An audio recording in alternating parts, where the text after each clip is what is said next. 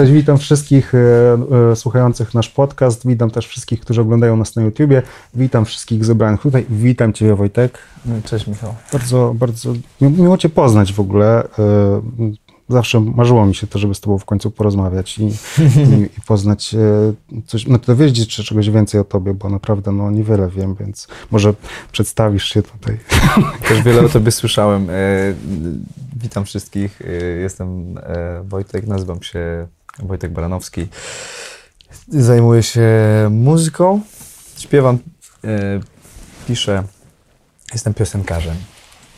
I dzięki, dzięki temu panu od jakiegoś czasu produkuję też muzykę, więc A dlaczego nie zająłeś się czymś normalnym w życiu, tylko tą muzyką? No właśnie, to jest, to jest dobre pytanie, bo chyba nie potrafię zbyt wiele e, robić. Ale to wiesz, ogólnie nie jest to też nic złego mieć takie wąskie zainteresowanie. Nie no, absolutnie, ja sobie oczywiście żartuję, jakby no, tutaj, tutaj naszym widzom e, od razu zdradzę i słuchaczom, że e, z Wojtkiem znamy się tak naprawdę dość dobrze, więc e, wiem, że możemy sobie pozwolić na nasz nietypowy humor, więc jak ktoś nie będzie rozumiał, to trudno. To może zrobię wprowadzenie, że w ogóle my też pracowaliśmy razem po prostu przez długi czas tak. i siedząc w studio wspólnie przez dwa lata, trzy lata, No, no y, to człowiek zna się tak dobrze, że czasem po prostu popatrzy i już wie, wie o czym myślisz, albo wie jaki żart już ci przychodzi na myśl. Y, Ostatnio taki fajny film jest, y, Stats się nazywa? Y, Chyba o mm, Johna Hill i jego psycholog. A, stac, no. Tak, i od razu jak, jak tutaj jechałem sobie pomyślałem o tym filmie, że, że będzie bardzo podobnie. Jakoś tak trochę, trochę jakby ktoś ci grzebał w, mie- w miejscu intymnym, więc może, możemy czuć się luźno, nie? Po prostu. Tak, no tylko nie jest to aż tak e, wysokobudżetowa produkcja, niestety. Znaczy, chociaż mamy zaaranżowane studio po to, żeby zrobić tę rozmowę, więc... e, Nie, wygląda tak. to naprawdę całkiem dobrze. No To super. E, Wojtusz, bo tak oczywiście abstrahując od naszych żartów, dowcipów i tak dalej, twoje początki to jest Logic i, i to jest jakby DAW, w którym... Nie, właśnie. E, Pro Tools. Okej, no t- tym bardziej. Pytanie, e, co się stało, że postanowiłeś pracować jednak w Abletonie? No właśnie, y, a jeszcze później y, w Fruity Loopsie. Tak. No właśnie to są, to są przypadki, no bo y, Pro Tools e, tylko dlatego, że, że, że osoba pierwsza, pierwsza osoba, z, jaką, jaką napotkałem, która nagrywała, nagrywała na, na Pro Toolsie, ten, ten, ten, ten człowiek też od razu miał do sprzedania kartę dźwiękową, więc y, tak Cały mnie komplet. zbriefował oczywiście. Ja stwierdziłem, że no muszę mieć Pro Toolsa, bo to jest przecież sprzęt dla inżynierów i, i high-end totalny.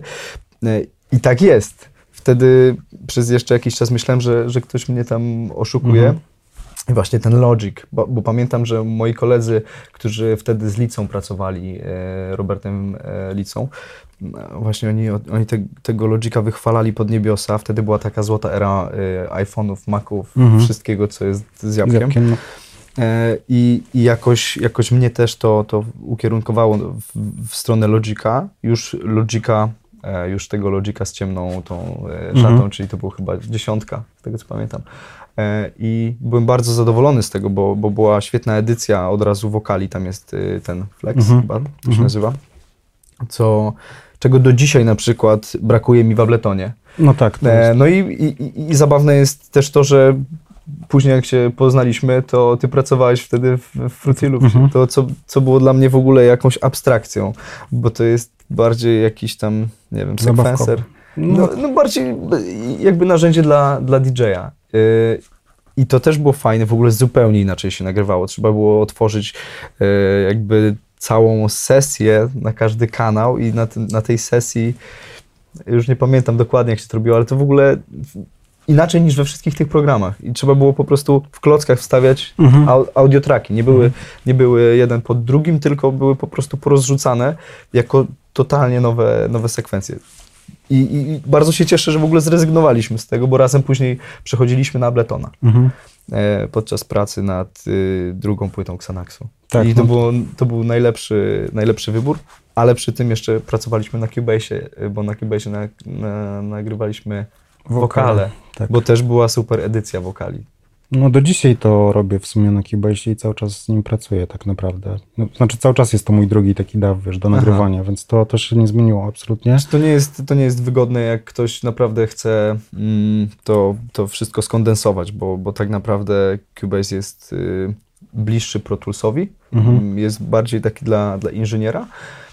No i super się nagrywa wokale, Ableton jest dla takiego już aranżera, Mhm. Mm, ale wokale no musisz, musisz jednak jakby stroić i jakby czasem, czasem masz to ściaśnianie i, i no jakby cięcie mm, w melodynie, tak? Mhm. Bardzo często trzeba przerzucać i to jest niewy, niezbyt wygodne, dlatego jak ktoś właśnie chce, chce to skondensować, to naprawdę polecam jeden program, to jest wtedy naprawdę mega wygodne. No i wtedy Logic jest takim, tak się uśmiecha. Mhm. No Za- tak, no to prawda. Poza tym jeszcze jest taki mega kompatybilny z Macami, gdzie teraz jest znowuż no, jakby Ale teraz już... pracujesz na, na Logiku, czy, czy na Abletonie cały czas? Y, Na Bletonie jednak, na Bletonie. Y, Ale to, to też dlatego, że już coraz mniej chcę stroić wokale. Okej. No i to też mnie trochę zmusza do tego, żebym Żeby w końcu starał zacząć się, dobrze żeby śpiewać. w końcu zacząć śpiewać w ogóle, Dobrze. a nie, nie, nie rysować to wszystko. Znaczy nie, ale wiesz, z drugiej strony to też y, prawda jest teraz taka, że no jakby możliwości technologiczne pozwalają nam na wiele, więc w sumie czemu z tego nie korzystać? Mówię, wiesz, nawet w sytuacji, Jasne. kiedy ktoś Absolutnie. nie ma tak jak ty, bo ty śpiewasz bardzo dobrze, y, ale chociaż rzadko kiedy miałem okazję cię słyszeć, bo jesteś bardzo skrytą osobą, jeśli chodzi o nagrywanie. O nagrywanie wokali. No tak, jeśli To się nie zmieniło? nawet wspólnie nagrywaliśmy, to nagrywałem najczęściej sam. Ale, ale nie, nie zmienia się to. Jakby lubię, lubię robić to samemu, bo, bo wtedy jakby czuję, że, że robię to prawdziwie, że nie mam takiego, mm, nie mam jakiejś takiej oceny, która jest dla mnie bardzo ciężka do zniesienia.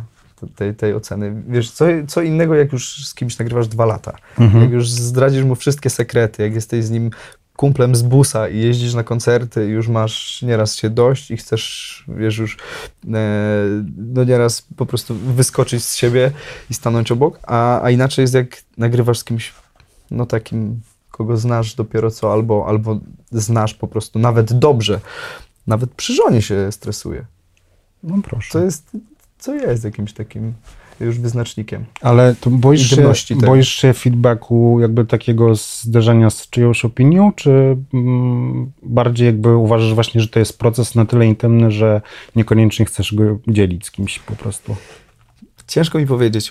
Y, Wydaje mi się, że też w moim przypadku jakby wchodzenie w piosenkę jest bardzo istotne. Jakby w, y, każda piosenka ma, mm, ma trochę mm, taki, takie, takie pole, takie puste, czyste pole. Jakbyś, jakbyś po prostu, o, masz, załóżmy inaczej.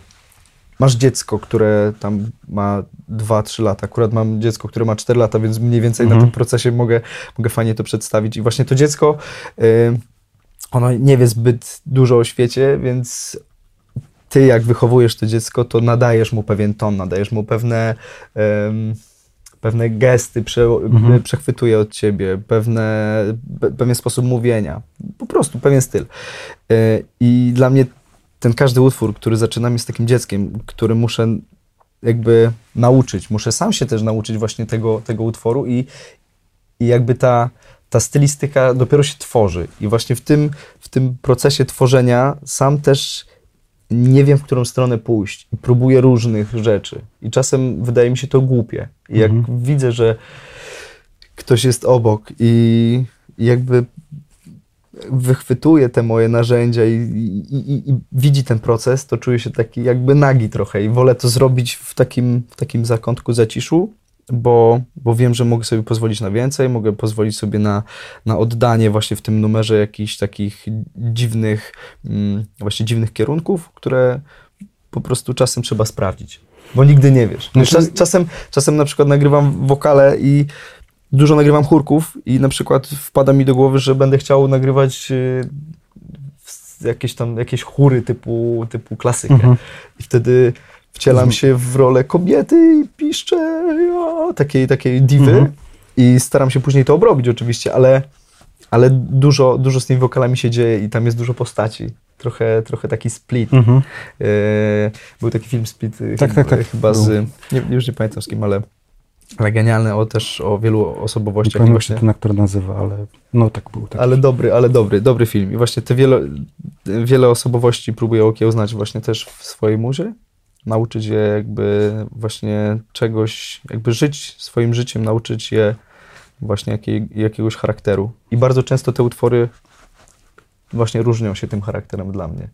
I nawet zdarzyło się, że w jakichś recenzjach właśnie czytałem, że, że, że słychać to, że w ogóle jakby nawet trochę inaczej śpiewam w niektórych numerach, ale po prostu nie, nie boli mnie to, jakby nie, nie razi, bardzo się lubię w to bawić, lubię tą, tą zabawę, bo jakby traktuję to jako dobrą zabawę. Mhm. Ale to jest w ogóle mi bardzo bliskie, bo ja też, e, jak wiesz, nie jestem osobą, która super chętnie pracuje z kimś w studio i, e, i działa i nasza współpraca to była taka dla mnie, takie dla mnie wyjście spore ze strefy komfortu, ale na przykład zapytałem o to e, cię dlatego, że mm, w momencie, kiedy teraz pracuję w szkole i kiedy jakby mam kontakt z ludźmi, którzy oczekują feedbacku, nie, niezależnie od tego, na jakim poziomie ich twórczość jest i jakby wiesz, przychodzą i się mierzą z czymś, e, jakby wychodzą właśnie z tej swojej strefy komfortu i mają takie poczucie, że no tutaj dostanę taką szczerą odpowiedź, a nie wiesz, e, przyjaciela, znaczy przyjaciela, kolegę czy mamę, która ci powie piękna tak, piosenka. Ale to trzeba też przeżyć i trzeba do tego dojść, bo fajnie oczywiście na początku zbierać komplementy, ale to nie jest droga na szczyt. No, myślę, że ten feedback jest. Y, ja na przykład wiesz, zauważyłem, że sam czasami przynoszę swoje rzeczy, których nie jestem pewien, albo wiesz, coś, co po prostu robię i zastanawiam się, czy to jest faktycznie beznadziejne, czy tylko mi się wydaje, że jest beznadziejne, bo to tak. wiem, że, że ty też masz trochę to, że, y, że właśnie często pojawia się to, y, to ten upiór perfekcjonizmu taki i cenzor to, tak. taki, który ci, który ci wymierza tutaj od razu, od razu surową opinię. Tak? No i właśnie jest najgorszy w ogóle tak naprawdę dla ciebie, bo myślę, że nikt inny na świecie nie jest dla ciebie tak surowy, jak właśnie ten wewnętrzny cenzor po prostu, tak, który cię tak. ocenia. Ale to właśnie też, też przerabiam w różnych takich... Y, aspektach psychologicznych, y, bo jakby muzyka jest mi tak bliska, że, że już się w nią wtopiłem i jak y, właśnie przerabiam problemy jakieś takie właśnie społeczne, to też widzę, że one mają duże odzwierciedlenie i, i, i w muzyce i na odwrót. I, i na przykład y, właśnie ostatnio usłyszałem o takiej technice starania się znaleźć między tym cenzorem w, swojej głowie jeszcze postać obserwatora, czyli jeszcze tego mhm. obserwatora, który będzie mm, zadawał pytanie cenzorowi, który będzie też y, twoim wentylem bezpieczeństwa jakby w tej, tej twojej, w tym dualizmie mhm. wewnętrznym. I to jest właśnie fajne, żeby ten, ten cenzor jeszcze miał obserwatora, który, który będzie też go trochę temperował. I właśnie w, staram się to wdrożyć w muzyce. Y, chyba, chyba taka metoda y, jest taka, taka metoda właśnie od, odpuszczania. Jakby po prostu na, najprościej trzeba to trochę to trochę oddać, let it be po prostu. Niech to świat weźmie i niech, mhm. niech to się uleży.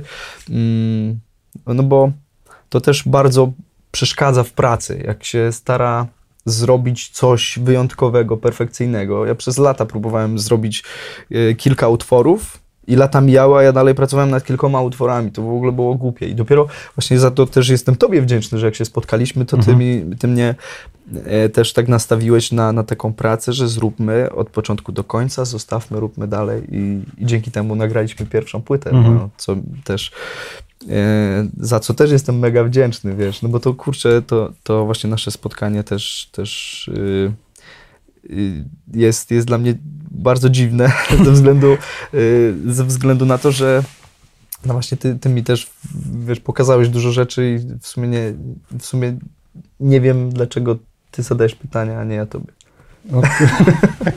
To ciekawe, e, ale niestety formuła jest taka, że to ja zadaję pytania. Dobra, więc... to może się kiedyś zmienia, to wtedy e, ja cię zaproszę. Znaczy nie, no tak naprawdę ta rozmowa absolutnie e, ma mieć charakter naszej rozmowy, więc ja będę cię oczywiście jakieś rzeczy pytał, ale, ale nie chciałbym, żebyś traktował to jako wywiad, bo to nie, nie, nie, nie, ten, bardziej, nie ten klimat. Wiesz, bardziej... Mm, Chodzi, chodzi o to, że, że jak usłyszałem pytanie o Abletona i tak dalej, to zawsze były moje pytania do ciebie skierowane i, i, i właśnie dużo się uczyłem, więc, y, więc ciekawe jest to, ciekawe doświadczenie. No. Laboratorium muzyczne, tak, tak się czuję teraz. No to super, po prostu kwintesencja. Tak. E, słuchaj, powiedz mi, e, bo e, mówiliśmy o tym, e, o tym perfekcjonizmie.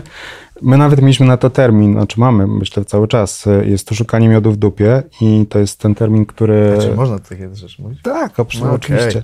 Więc, e, więc ten termin jest absolutnie dla mnie do, po dzień dzisiejszy genialnym e, podejściem, bo i widzę to też właśnie u osób, które dopiero co zaczynają swoją przygodę z muzyką, że e, już na samym początku ktoś myśli o tym, jak zbudować całą strukturę utworu, porównuje ten utwór do jakiegoś zmasterowanego kawałka na Spotify, który Tak, już ma tak. całą formę, wiesz, aranżację, mix, master, wszystko już jest gotowe, super wokale, super topline i taka osoba siada ze swoimi trzema akordami, które dopiero napisała i nagle ma, wiesz, taką po prostu spuchniętą głowę, że jak ja mam w ogóle do tego dojść, a takie stopniowe po punkt po punkcie przechodzenie do kolejnych rzeczy, myślę, że jest dużo lepszym rozwiązaniem. Absolutnie. Właśnie dzisiaj, dzisiaj też o tym myślałem bardzo intensywnie i fajnie, że się wstrzeliłeś w ten temat, bo sam też pracuję teraz nad akurat trzecim albumem i, i miałem taki dołek twórczy. Mhm.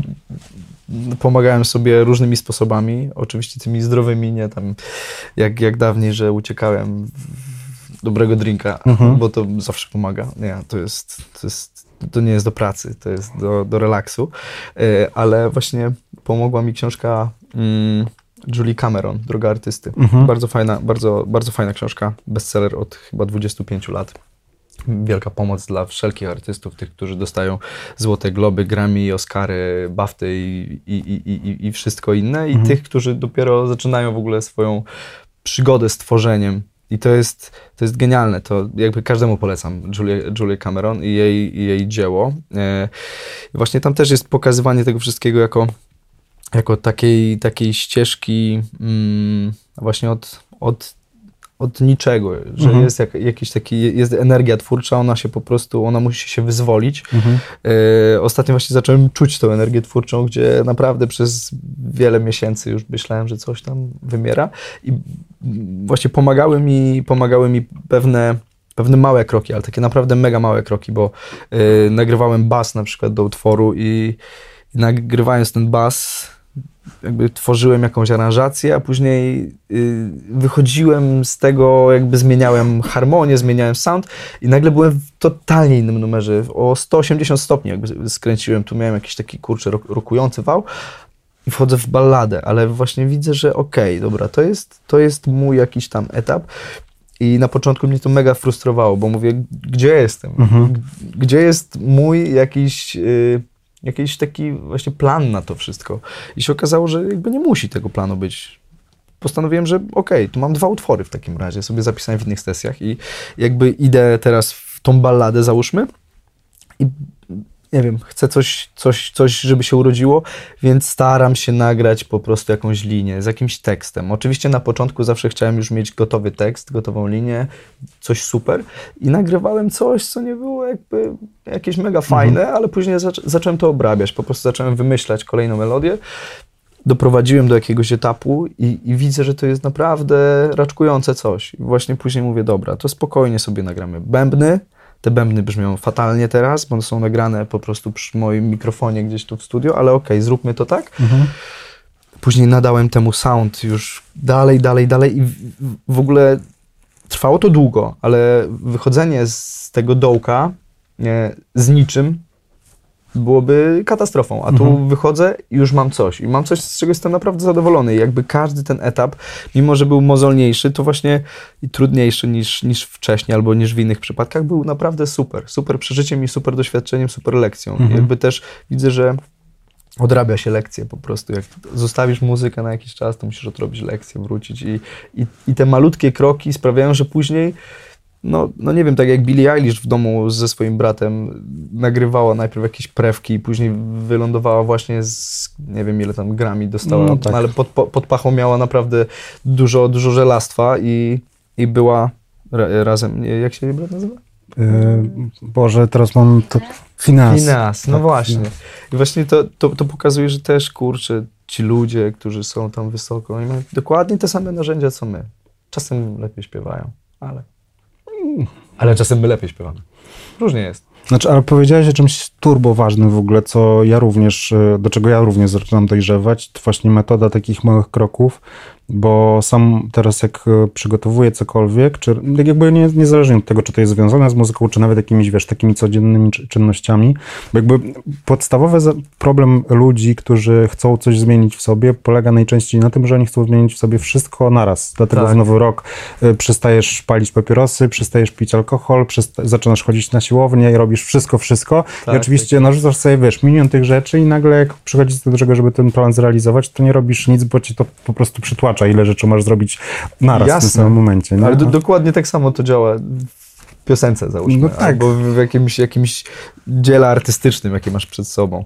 Yy, Ale bardzo, bardzo fajna, fajna rzecz, właśnie jeszcze tylko na chwilę wrócę, że na przykład w tej, w tej mojej drodze wychodzenia z jakiegoś tam, tam tego dołka, jak to nazwałem, yy, pojawiła się na przykład mm, praca nad tekstem i nie wiem, pojawiły się, mm, pojawiła się proza żeby Mhm. opisywać to, co chcę napisać i nagle z tego jak, jakaś taka proza się pojawiła, że, że zobaczyłem, kurde, ale dobrze się czuję w ogóle w pisaniu prozy, a nigdy tego nie robiłem i jakby cieszę się tym i zaczyna mi to sprawiać przyjemność i, i to też trzeba potraktować jako jakieś takie właśnie narzędzie, mm, narzędzie pomocy, jak, Mhm. jak, jako też właśnie tą, tą, tą mega lekcję, bo w nas jest dużo w ogóle potencjału.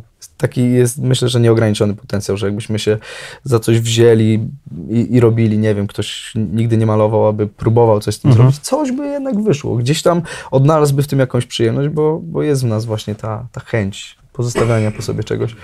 E, i, I właśnie fajnie jest do tego, do tego podchodzić też jako, jako do takiego, kurczę, takiego stylu życia, sposobu życia, że po prostu jakby robisz to i, i nie czekasz, nie oczekujesz, że, że cały czas będziesz wypluwał arcydzieła, Mhm. tylko po prostu rób to, bo, bo to lubisz robić.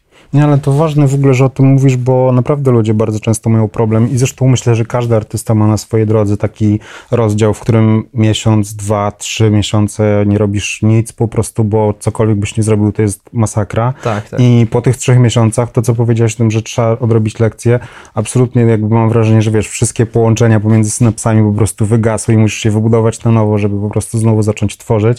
I to Tak, jest mega frustrujące, a przede wszystkim dla mnie najgorsze w tym, nie wiem, czy ty też tak masz, ale najgorszy w tym jest ten taki lęk, że to się nigdy nie skończy, nie? że to już będzie trwało, że to już jest, wiesz, stały Absolutnie. temat, nie? Tak, tak. No właśnie, właśnie przeżywałem to parę miesięcy temu i y, to, jest, y, to, to jest zabawne z tej perspektywy, kiedy już przejdziesz to i już jesteś mądrzejszy o te kilka miesięcy albo kilka lat, zależy kiedy właśnie to przeżywasz, ale, y, ale właśnie jest to, jest to, to takie, mm, właśnie ten cenzor znowu się pojawia i on cały czas ci mówi, ej, no stary, no przecież, no kurczę, wszyscy zapierdzielają, ty stoisz w miejscu, już się kończysz się.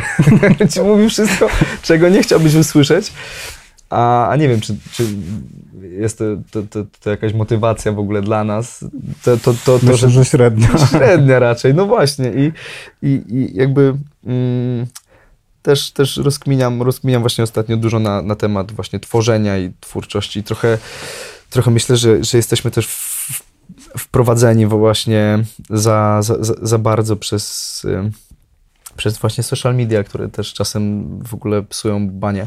Yy, to na social mediach będzie, nie? Tak. Tak, właśnie, więc super. Yy, I właśnie one, one nas, nas przytłaczają i kurczę też, też widząc jak inni właśnie robią coś, też nie widzimy tych procesów a i zawsze mamy wrażenie, że, że właśnie to, co ktoś robi, robi to lepiej i jemu szybciej wychodzi Tak. I, i jesteśmy tak, tak zbriefowani właśnie, jeszcze raz to powiem, ale zbriefowani jesteśmy tak, że kurczę, świat jest jednym wielkim superbohaterem. Jakby nie dając sobie przestrzeni na to, żeby być też takim lamusem na chwilę i, Mhm. i kurczę, i fajnie jest być właśnie tym lamusem i fajnie jest przechodzić te rzeczy, bo no, to, to co nie, nas nie zabija, to nas wzmacnia i faktycznie myślę, że jak, jak zrobimy coś, jak dojdziemy do jakiegoś celu, to później spojrzymy na tą drogę wstecz i, i zawsze widzimy, że kurde, jednak tyle się nauczyłem Jakby, jakbyśmy robili tak, tak bardzo szybko te rzeczy i bardzo łatwo nam przychodziły, to pewnie to byłoby mniej smaczne tak. na, na, na sam koniec. Na zasadzie mniej by nam to wszystko smakowało i dawało satysfakcji. Powiedziałeś o tym, że, y, że mm, na początku, znaczy, że, że dobrze jest czasami być y, lamusem, e, oczywiście gdzieś tam w cudzysłowie, żeby też nie, nie Nie traktować rób siebie. tego tytułu, dobra? E, Nie, nie, nie, nie, chociaż byłoby to chwytliwe.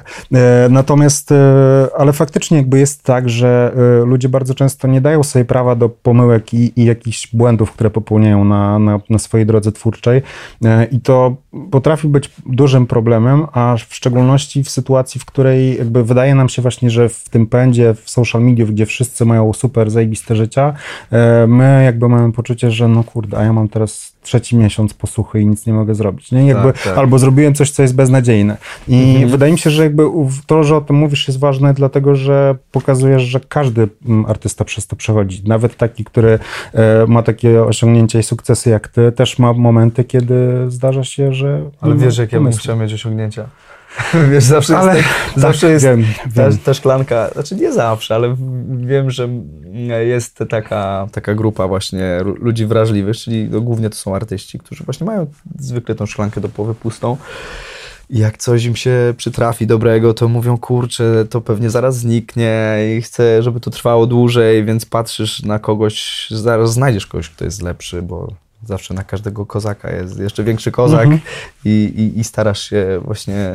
Y, to, to jest ambicja też, ale to jest, to jest i to jest i dobre i złe. No Trzeba właśnie umieć, chciałem zapytać, czy to jest bardziej, czy to bardziej, wiesz, jest e, popychacz, e, który powoduje, że robisz coś lepiej, czy właśnie coś, co cię totalnie hamuje, nie? Bo jakby z jednej No strony tak. właśnie to jest coś, co dopinguje i powoduje, że działasz, no bo masz właśnie ambicje patrząc na innych, a z drugiej strony to też trochę jakby zjada swój własny ogon, No nie? Tak, tym- ale to właśnie jak, jak w życiu nie jest, y, nie jest wszystko takie zero-jedynkowe, więc trzeba po prostu stanąć na tej linie, nie wiem, czy, czy wziąć ten taki kij Mhm. do balansowania, czy po prostu ręce rozłożyć, ale się troszkę jakby y, po, pomocować z tym, bo to jest, to jest trudne, to jest trudne, ale, ale, ale dość przyjemne też, no jak, jakoś mm, nie, nie wydaje mi się, żebym też osiągnął gdzieś tam y, coś, coś co, co, co, nie wiem, jest moim jakimś tam do, dobrym, fajnym osiągnięciem bez tego wszystkiego, co we mnie jest też destrukcyjne i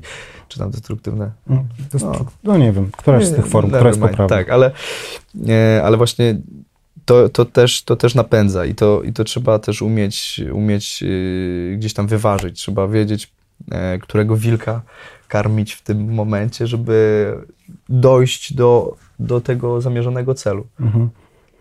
A powiedz mi, czy w takich momentach właśnie przerwy mm, jakby twórczej i, artystycznej e, granie koncertów jest trudniejsze, czy daje tyle samo frajdy i jest to ta sama przyjemność e, cały czas? Hmm. Znaczy dla ciebie, bo ja jakby mogę powiedzieć, jak to u mnie wygląda, ale... No to powiedz jak u ciebie, a ja się zastanowię wtedy. Znaczy u mnie to wyglądało zawsze w ten sposób, że te koncerty y, właśnie przez wewnętrznego krytyka traktowałem jako coś, co ma mniejszą wartość przez to, że ja w danym momencie jakby wiesz, ogólnie widzę siebie w złym świetle po prostu i, i nie miałem czegoś takiego. Znaczy pamiętam, że miałem chyba jakiś taki okres posłuchy twórczej, graliśmy na Openerze y, ten koncert, y, który był dużym koncertem. tak? Nie, ten, ten, który już był Aha. z tobą. E, I, I pamiętam, że ten koncert był w ogóle dla mnie dzisiaj, to jest w ogóle najlepsze wspomnienie koncertowe, jakie, jakie mam ze wszystkich tych koncertów, które zagraliśmy. największy koncert też. Tak. Tak, tak. Poza krakowskim Sylwestrem. No tak. gdzie Tak. tam było ze 100 tysięcy ludzi. Tak. Ale to faktycznie był, był bardzo duży koncert i na Openerze i to było też wydarzenie, że Xanax wtedy gra. Ludzie schodzili się zewsząd. Tak, no to nie, no w ogóle niesamowite przeżycie, naprawdę coś wspaniałego, ale właśnie wtedy pamiętam, że ja w ogóle na scenie miałem napad lęku, bo, bo chciałem z niej uciekać w ogóle w trakcie, a, a między innymi było to właśnie spowodowane tym, że ja gdzieś tam wewnętrznie po prostu byłem w innym miejscu niż to, w którym nagle Tak. się znalazłem, nie, jakby wiesz, i, i to jest jakby dla mnie taki duży Rozumiem problem i bagaż, nie, że No tak, bo to, jest, to, są, to są dwa światy i mierzysz się, mierzysz się z jakimś Goliatem, bo to faktycznie ten opener, ja, ja też pamiętam z mojej perspektywy, to był jeden z y, w ogóle większych koncertów wtedy w moim życiu, wtedy y, dołączyłem do zespołu, y, koncertowego. Bartek Winczewski też się pojawił jako menażer, więc Mhm. te koncerty były takie, takie big. I zagraliśmy chyba Orange Warsaw Festival, Mhm. który też był, był dużym koncertem i zagraliśmy Openera, który był już przegięty dla mnie. I ja, który grałem wcześniej na Dniach Szynki i, i, i Pasztetu i jeszcze grałem tam w paru innych miejscach, jakby nie, nie, nie przerażały mnie koncerty, ale jak zobaczyłem to wszystko, to pamiętam, że pierwsze moje przerażenie to było, kiedy usłyszałem klika w uszach i mówię, dlaczego on jest taki wolny. To było... A, a tam przez, przez adrenalinę, przez nerwy on brzmiał. Ale to jest tak, to jest Mówię, tak kurde, coś prawdziwe. się zepsuło. No i stres i w ogóle opcja wysypało się już od razu. No ale gram i gram w tym wolnym tempie i to wszystko takie, nie wiem, to było, to było takie dziwne i, i, i przerażenie, bo, bo, bo mierzysz się, kurczę, z tyś, dziesiątkami tysięcy oczu. No, to prawda. I oni, I oni oceniają i właśnie ta ocena w tym przypadku jest tym, tym właśnie y, y, tą bronią y, wymierzoną przeciw nam, ale czasem, ale właśnie czasem no to, to zostaje najbardziej, bo chyba nie zostaje mi nic, nic, nic bardziej w głowie niż właśnie te koncerty, czy jakieś męskie granie też, które też, też wspólnie graliśmy. Ja Mhm. teraz zagrałem w tym roku y, dwa razy właśnie męskie granie i też, też było, były to mega stresujące koncerty, mega jakiś taki... em, tam jest w ogóle spina zawsze ze sceną. Scena Mhm, jest mhm. mocno spięta i gra się 25 minut. Jak zagrasz 3 minuty więcej, to oni tam już robią straszne rzeczy. My zaczęliśmy. E, my zaczęliśmy grać 5 minut, 5 minut później niż mieliśmy w planie przez obsługę z dużej sceny. I zaczęliśmy grać jakby ten swój materiał 25 minut i na nas już puścili dużą scenę i graliśmy równolegle z, z Darią Zawiałow. Okej. Więc tam już była, tam była, tam była kaplica taka. No i właśnie przez to wszystko też, przez tą całą aranżację tego e, człowiek też, też jest mocno, mocno tym właśnie zjedzony. Ale pamiętam, że, że właśnie bardzo się jakby dobrze czułem po tym, że jednak ta dawka adrenaliny, to, że sprostałeś temu zadaniu jest, jest czymś taki, takim mega, mega super, mega wyzwalającym. I wtedy zupełnie inaczej patrzysz na te koncerty. Bo na Mhm. przykład, kiedy, kiedy zagrasz tych koncertów dużo, akurat w- ja w tym roku miałem taki naj, naj, naj, najgrubszy rok, bo chyba Mhm. zagraliśmy 80 parę koncertów, to więc ładnie. to był taki mega, mega intensywny i, no i były dni miast, które były takimi koncertami mniej absorbującymi, mniej mnie angażowały i mógłbym powiedzieć też, że są dla mnie właśnie mniej wartościowe Mhm. bo y, nie muszę się tak skupiać na technice, na, na tym wszystkim, Y, ale jakby nie powiem tego absolutnie, bo e, nauczyłem się też dzięki, dzięki temu, że tego jest tak dużo, nauczyłem się czerpać z tego super radość Mhm. i też nauczyłem się mm, fajnie z tym walczyć gdzieś, trochę robię sobie challenge, że sobie, nie wiem, solówkę utrudnię. Przecież Mhm. wiesz, jak ja gram te solówki, nie? Zamiast trzech dźwięków zagram cztery. Ale, ale staram się właśnie gdzieś tam cały czas dodawać coś, żeby urozmaicić sobie ten, ten, ten czas, który, który jest i tak stresujący. Więc, mm, bo nie wiem już finalnie, jak brzmiało to pytanie yy, dokładnie, a, istotne. ale, ale studio, studio na pewno mm, na pewno wtedy cierpi, bo no, jednak jest mocno już tam sercem w, tym, w, tym, w tej trasie, w tym graniu. W ogóle też koledzy, bus cały też, też jakby trochę zmienia Tak, człowieka. no, to, to co się dzieje w busie, to, się, to zostaje w Nie, busie. no, żeby też nie, nie robić z tego jakiegoś rock'n'rolla typu Guns N' Roses, bo to tak nie wygląda. To po No prostu nie, jest no ale wiadomo. kilku zblazowanych typów. Nie, no tak, no właśnie to też jest to, o czym powiedziałeś o Guns N' Roses. Od razu mam, mam myśl taką, jak widzisz jakieś aftermovie po trasie danego zespołu i widzisz same highlighty i najlepsze elementy, które się w, tej, w trakcie tej trasy wydarzyły, a pomiędzy tym wszystkim jest przecież mnóstwo godzin, gdzie siedzisz albo na kacu, albo nie na kacu, albo zmęczony, albo niewyspany, albo śpisz, albo czekasz, bo jedziesz z Rzeszowa do Szczecina na Tak. koncert i po prostu wiesz, i, i to jest nuda straszna i, i jakby tego nie widać. Jakby widać właśnie, jeżeli ktoś coś pokazuje, to właśnie przyzwyczajeni jesteśmy do tego, że się pokazuje po prostu samo najlepsze, samo esencji takiej w ogóle. No tak, jeszcze teledyski z tym robią i to są ściemy straszne. Bo widziałeś, są takie klipy, że tam ktoś bierze kamerę i wow, o, wszyscy się bawią. Ja się zastanawiam, gdzie tak jest? Kiedy to się wydarzyło? Chyba przy pierwszym koncercie. Znaczy ja ciekaw jestem, czy kiedyś dotrzemy do takiego momentu, że jakby zaczniemy, że ta prawda wróci, w sensie, wiesz, takie, chociaż z drugiej strony, no też, wyobraźmy sobie, że teraz... Że ta prawda będzie Że marketingowo, tak, że masz 8 godzin after movie, po prostu ich Tak. 8 godzin kamera non-stop po prostu pokazuje, jak on Leży. tak. Leży Michał no Wasilewski i tam sprawdzi na telefonie, czy tam coś mu przyszło, nie? Na Instagramie. Więc to chyba się jednak nie wydarzy, już sobie odpowiedzieliśmy na to pytanie, Nie, ale, ale no fajnie, fajnie, że, że tak też, no właśnie fajnie, że y, możemy o tym mówić, bo e, no, może, może się też, też ludzie przekonają, że to nie jest też takie właśnie życie, jakby taki ten rock and roll cały czas w głowie mi szumi. Mhm, tak, tak, tak, zawsze tak, pamiętam, tak. że jak, jak miałem w pierwszą trasę wyjechać, to, to miałem w głowie tego rock and rolla i mówię, jak ja to zniosę. Ja, ja wypiję ten alkohol cały w ogóle. Czy moja wątroba to zniesie, a później się okazało, że nie, nie, że nie, dajesz to, radę. Daję radę, alkohol. tak. Że dwa razy tyle nawet czasem. Ale fakt, fakt jest taki, że naprawdę y, trzeba pozmieniać w głowie y, w ogóle całym pokoleniom. Jak to, jak to wygląda, jak wyglądają koncerty, jak wyglądają te trasy, jak wygląda to wszystko, żeby też przygotować ich na nagranie tego wszystkiego i żeby właśnie nie robić tej takiej autodestrukcji, nie wpajać. Bo ja na przykład miałem to gdzieś wpojone i pamiętam, że właśnie cały czas gdzieś miałem skonotowane to z jakimiś takimi, z imprezami, z tym wszystkim, aż czasem mnie to przerażało już. Mhm. A, a teraz już uczę się, e, w sumie już nauczyłem się, y, jakby jak to zrobić, żeby to było takie po Bożemu. Chociaż Mhm. Z Xanaxem to już miałem dobrą lekcję, bo, bo ty w sumie już o 11 byłeś w kapciach i spałeś. Tak, no, już, ale, już ob- obejrzałeś żony Hollywood, trudne sprawy. ale, to, ale wiesz, ale to też no, jakby w tym wszystkim, zresztą no, jakby moje drogi z używkami też e, są pokomplikowane, znaczy były pokomplikowane, więc, e, więc też jakby przerabiałem te, te rzeczy. Ja, to już my, my kiedy się spotkaliśmy, ja byłem w tym momencie, gdzie jakby częściowo już jakiś tam bagaż ze sobą miałem po prostu, więc e, wiedziałem już, co mi wolno, a czego nie. Ale byłeś dobrym wzorcem, naprawdę. Dzięki temu.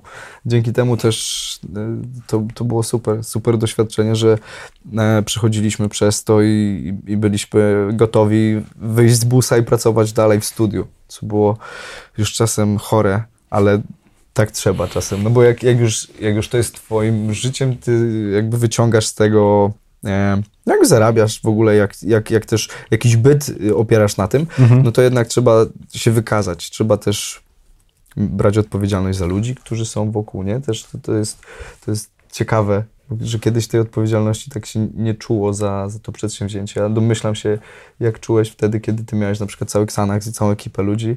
Jakby nie domyślam się, tylko już też, też teraz to wiem i, i to też, też jest bardzo ważne. W ogóle dużo, dużo wątków tutaj mamy, ale właśnie ta cała branża, właśnie nie wiedziałem o czym będziemy gadać, ale ta cała branża, to, to wszystko, co robimy, Mhm. Od studia po, po koncerty, to jest tyle wątków i, i tyle właśnie aspektów, które można przegadać, że pewnie nie starczyłoby nam pięciu godzin. o- Oczywiście, ale to po, powiedziałeś o czymś, poruszyłeś ważną rzecz, bo mm, bycie artystą to nie jest tylko to, że piszesz piosenki, jakby chodzi mi o, to, o taką wielozadaniowość, którą Mhm. musimy wykonywać, bo mimo wszystko, mimo tego, że mamy menadżerów, osoby, które są odpowiedzialne za to, żeby być roadiem w trasie i tak dalej, i tak dalej, i tak takim korem, takim trzonem tego wszystkiego jest artysta, więc to on jakby jest głównym project managerem, można go tak nazwać powiedzmy, a te osoby do, dookoła jakby pomagają mu zrealizować e, tę jakąś wizję i ten, ten jakiś pomysł na, na, na to, czym ma być, e, nie wiem, koncert, wydarzenie, jakieś płyta, okładka tej płyty, teledysk i tak dalej, i tak Tak. dalej. To I, też trzeba skumać. I to jest ciężka w ogóle, e, ciężka rz- rzecz tak naprawdę. Ta, Ciężka, ciężka, ale te- też, też w pewnym momencie al, albo to masz od początku, albo to ci się pojawi, gdzieś urodzi się w tobie. W moim przypadku na pewno nie było to tak, że od razu byłem tym project managerem, bo, bo też wychodząc na przykład z roli sidemana, Mhm.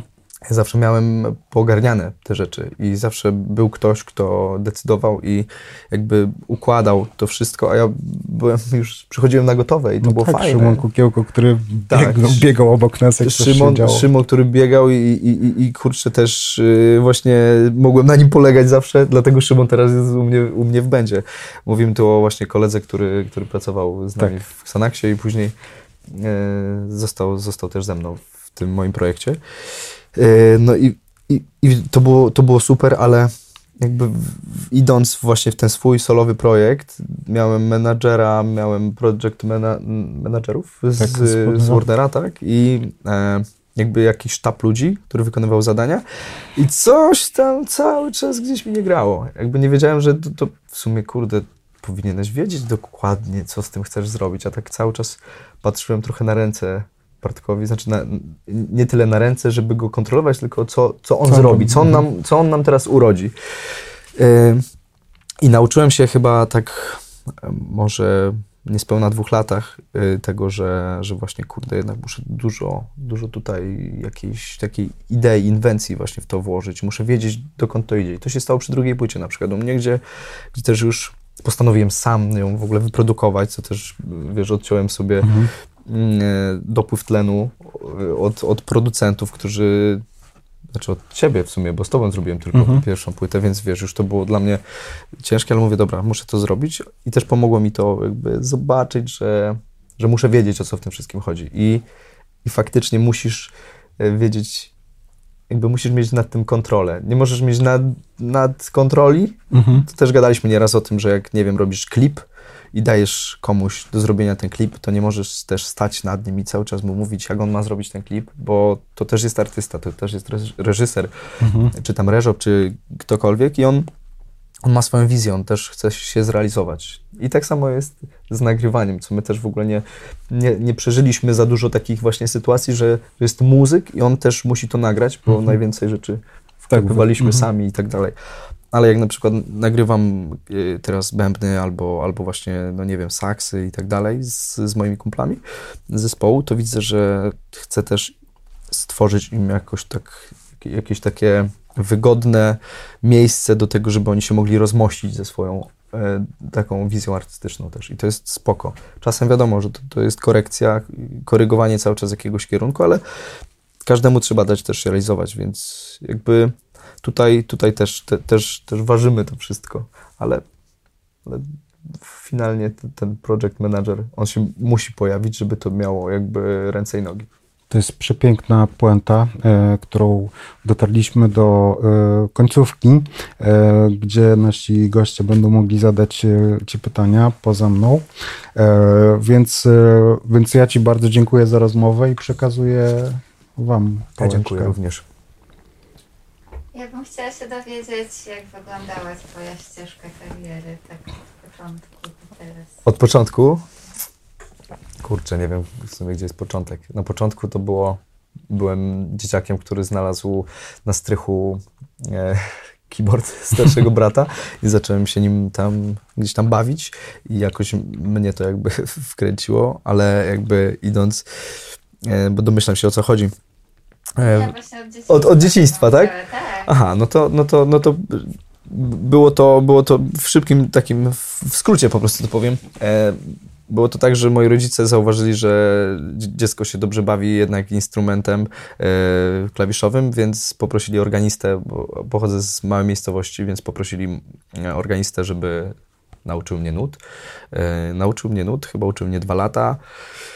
w ogóle fajne, mm, fajne takie granie ze słuchu w, w ogóle y, było dla mnie wtedy jakimś takim czymś, czymś mega super e, catchy, mega takim wciągającym e, właśnie punktem tego wszystkiego, bo no, organista jednak w kościele bardzo często musiał jakieś odgrywki robić i tak dalej. I właśnie wpuszczał mnie na chór i czasem kazał mi odgrywać tam coś, jak ksiądz zaśpiewał.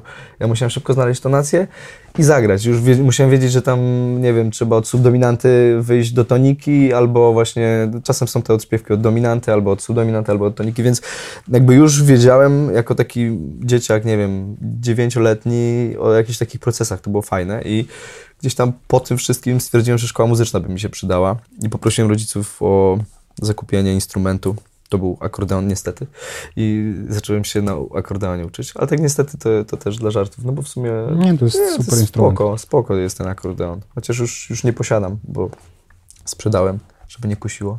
I, i, i, i fakt, y, jak grałem na akordeonie, bardzo rozwinąłem jakieś takie mm, te, te, takie mm, techniczne jakby aspekty w ogóle gry, bo grałem na akordonie na, na początku klawiszowym, później guzikowym, gdzie w ogóle y, tam, tam była magia, 96 yy, czy tam 86 guzików z prawej strony, 120 z lewej i to wszystko trzeba było ogarniać. To było mega ciężkie, a i mega też właśnie takie mm, no myślę, że, że roz, ro, rozwojowe. I faktycznie, I faktycznie gdzieś po tym wszystkim e, po tym zauważyłem, że w ogóle to nie jest moja droga, że ja nie chcę grać klasyki, nie chcę grać rzeczy w szkole muzycznej i kumpel gdzieś na jakimś obozie miał gitarę. Wiedziałem, że on ma jednak fajniej.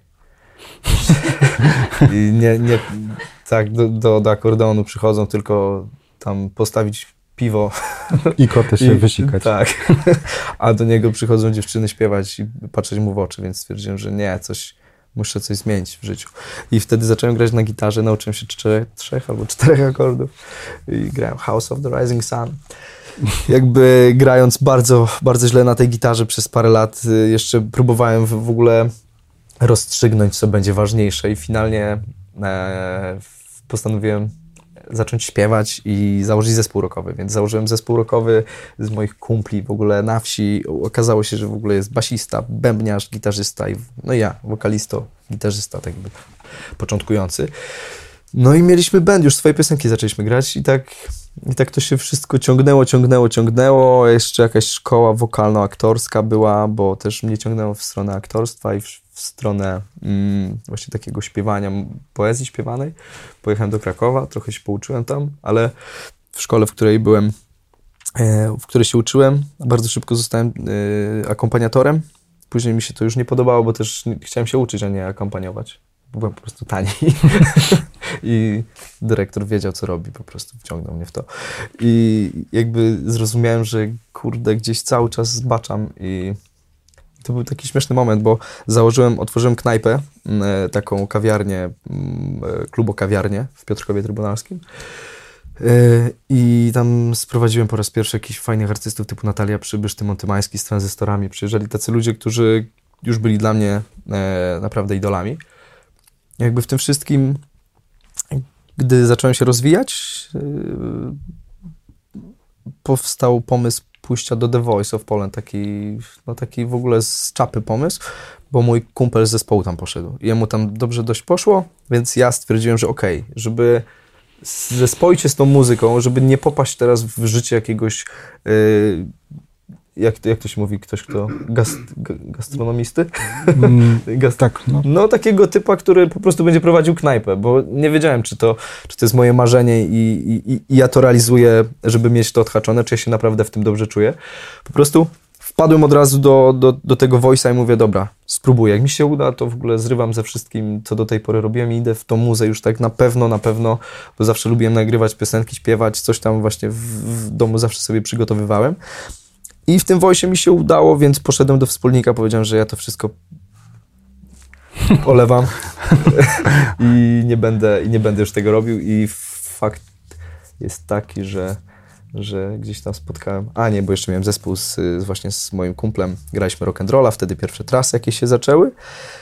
No i takim momentem najważniejszym w sumie był moment, kiedy spotkałem Michała, bo dzięki Michałowi temu oto Wasilewskiemu, e, okazało się, że, że właśnie, kurde, mam dużo fajnych rzeczy, fajnych e, narzędzi do stworzenia piosenek, nagrywania płyt i robienia w ogóle czegoś, co dla mnie było nieosiągalne, czyli nagrywania e, no, nagrywania płyt, ale w opcji, że nie dla siebie i dla swoich kumpli, albo rodzicom, bo nagrywałem już takie płyty, że dla siebie i dla dla właśnie rodziców i wtedy zarabiałem z płyty 150 zł. Jakby super. Nie, nie, nie było to opłacalne, ale że mogę to nagrać i usłyszy to kilkadziesiąt tysięcy ludzi, że to pójdzie w eter, że będą miliony jakieś na, na YouTubie. W ogóle nawet o tym, o tym nie myślałem.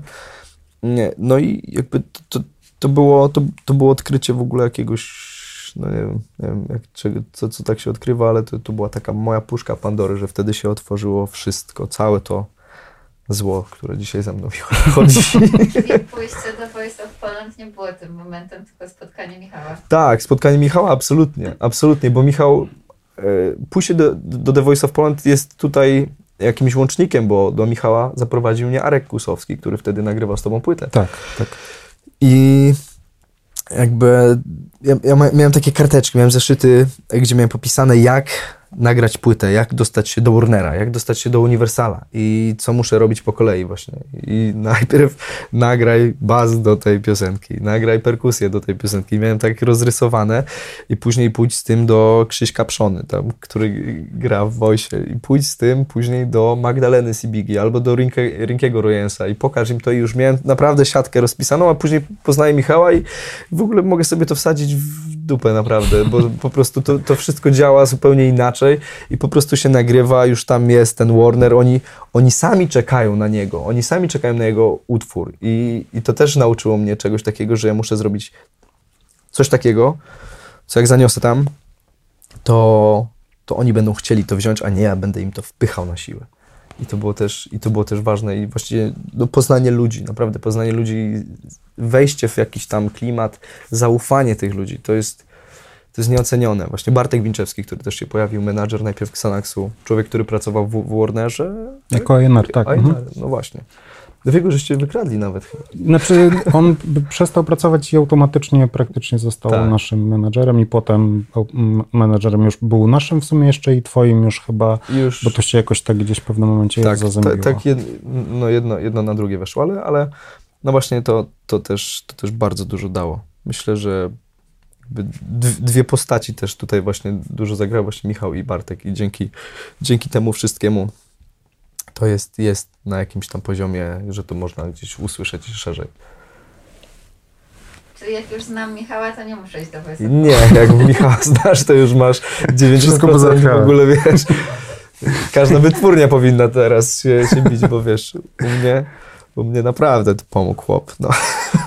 Nie, ale to też wydaje mi się, że wynikało, no ja pamiętam jak nasze pierwsze rozmowy i, i jak pokazywałeś mi swoje pierwsze rzeczy, to, to mm, ja czułem w nich super piosenki, ale wiedziałem, że ty miałeś takie trochę archaiczne podejście do, do produkowania. I jakby, I to, że ja robiłem zupełnie inną muzę od twojej, jakby wydaje mi się, że gdzieś sprawiło, że ty byłeś w stanie jakby wśliznąć się w ten mainstreamowy taki sznyt trochę bardziej. Wiesz, to było, bardzo, to było bardzo w ogóle pociągające to, jaka to była muzyka, że to było coś nowego, to nie było Y, znane i, i lubiane właśnie, kurcze, wiesz, popowe granie z radia, nie było to rock'n'rollowe granie, które już wiedziałem, jak się to nagrywa, wiedziałem, co trzeba zrobić mniej więcej, mhm. żeby coś takiego nagrać, tylko to było otworzenie przede wszystkim właśnie klapek, e, zdjęcie tych klapek e, i pokazanie, że stary jest patrz jaki jest świat VST tutaj, w ogóle masz tyle sprzętów, tyle rzeczy wirtualnych, które możesz